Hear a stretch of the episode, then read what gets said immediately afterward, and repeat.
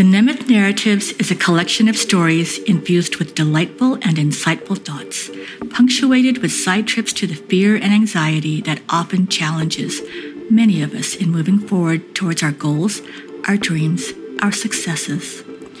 This is a collection of stories narrated by the authors that take us through their personal journeys intermingled with the roller coaster ride of emotions. For some, it's the first time they've shared, and it started with one thought everyone has a story. Our collection of stories began as the participants coasted their creativity out over plates of comforting Filipino food. Through the sounds of joyful sharing, Alicia, that's me, Emma, and Benito explained the concept of using community friendly platform, a podcast, so that this group of younger generation artists and creatives in San Diego could share their journeys of hope. It was not an easy process. It took several months of self exploration and intuitive storytelling by each of our subjects before they each settled on a topic and allowed themselves to hear their own voice and share them with us, the audience. The culmination of self and group growth led us to our first collaboration, the Nemeth Narratives. We thank and honor our storytellers for allowing us to accompany them on their journey. And the following artists are Adrian Pangilinan, Alexis Julio, Isabel Adamos, Jessica Mercado, Kayla Galang, Marian Aguas, Marisa Rojas, Martha Gators, Pauline Scully, Seth Dasho, and Trixie Aguiao. The Nemeth Narratives is funded by the Alexander and Eva Nemeth Foundation and done in partnership with the San Diego Filipino Cinema, a San Diego based nonprofit. The project is led by the wonderful Alicia De Leon Torres, a creative writer and the deputy director of the Nemeth Foundation, Emma Francisco Bautista, an award winning independent film producer, and me, Benito Bautista, an independent film director.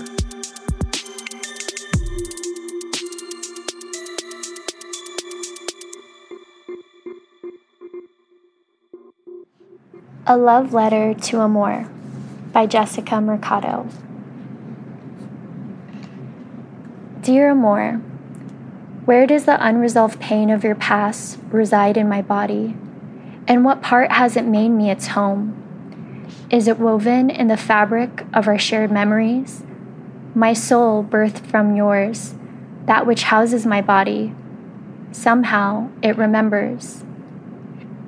For years, it had been ingrained within the fibers of my being to never actualize my full potential because it would elicit the risk of some form of rejection from you.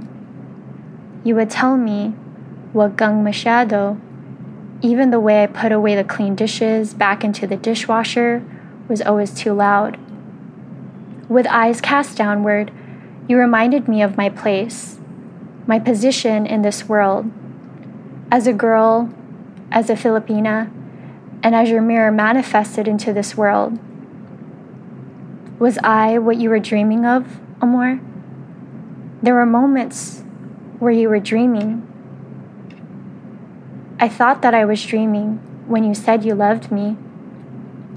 I internalize your unconscious beliefs of limitation due to your necessary commitment to our survival.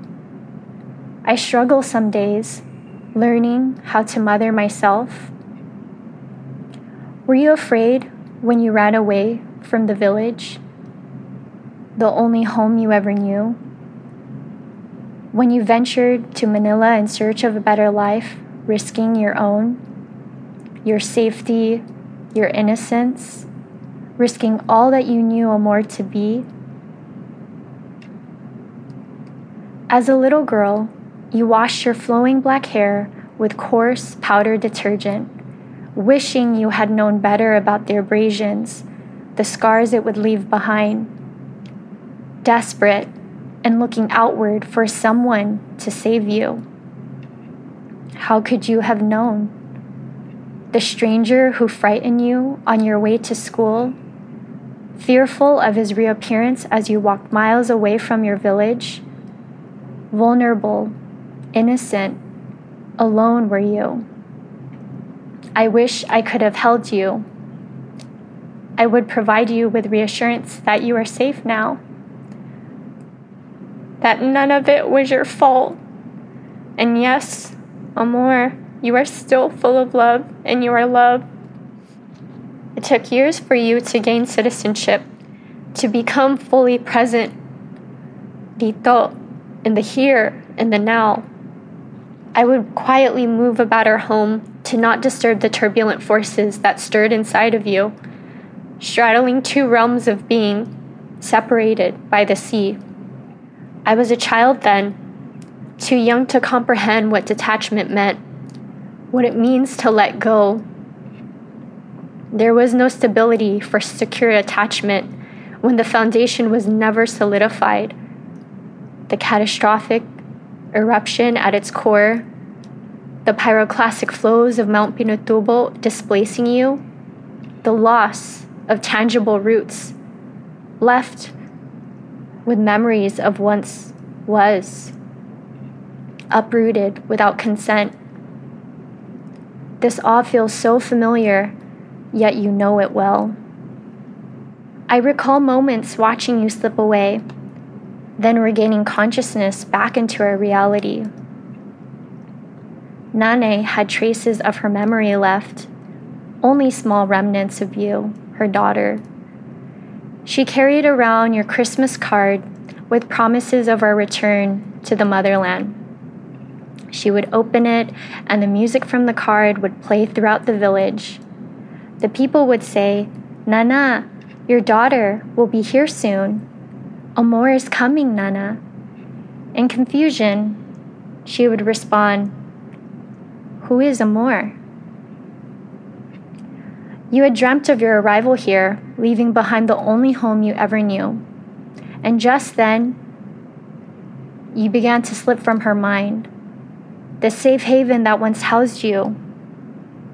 She passed hours before our arrival. You wept, and I cried in your arms, your tears of despair. I was three yet, I felt your pain. Maybe it was the long procession from our village to the church, walking hand in hand with your family, leaving our ancestral homeland to bury the love you once knew. Perhaps it was the steel trowel that sealed her coffin with running cement that brought me closer to you the melting wax from the candles dripping onto our hands. A family in a jeepney scooped me from your arms. A whole village coming together to help while you grieved. Someone fed me. They put me to sleep. They fanned me with a pamaypay as they wiped away my tears. The same tears that seared your cheeks. In the States, there was there is no one but you that makes me feel this safe. I am beginning to remember the love you once knew. I no longer wish to suppress. I no longer wish to run. Running away from the pain ultimately means running away from you. I have always feared losing you. Now, my greatest fear is losing myself in you. I now affirm that it is possible to uncover who I truly am apart from you. I now release the obligation to secure the future at the expense of our own silent suffering. And I'm open to the infinite divine to help assist in reclaiming our power with the knowledge that you are right here with me. Your language of love was never verbal. At times, it was violent. But I know it hurt you to see yourself inflict your pain onto us. It hurt you more than it hurt us. Yet still, Amor, the language of your love, always displayed as an act of servitude and reminders of how to be better. Your words once broke me, now all they do is strengthen me. You spoke more than three languages in our home Tagalog for daddy, Pangasinan for kuya, English for ate, and your language of radical love for me. I am now returning back home to myself, rebuilding a home within myself with the hands of our ancestors from our village. Truly, we are your greatest love manifested into physical being, brought here by adversity and resiliency as our guiding force. You and I are the embodiment of love unsheathed. Through shared grief, lean on me now as a product of your love. Together, we are unlearning. I am honoring the pain, amor. The wound is where the light enters, and we must feel the wound to heal the wound. I'm strengthened by the fortitude of your love and divine discernment, tapered with emotional resiliency, uncovering your wounds and addressing them lovingly. It is okay to be afraid, to feel vulnerable. I am with you in the here and now. Your strength precedes you. Forgiveness of ourself is a light that will guide the path. The beauty of your essence evolves. It continues to transform as we grow. And here we are, returning back to the home that you have always wanted to build within me, this time fortified with the foundation of love. Dear Amor, my love, my mother, I love you. Always, your daughter.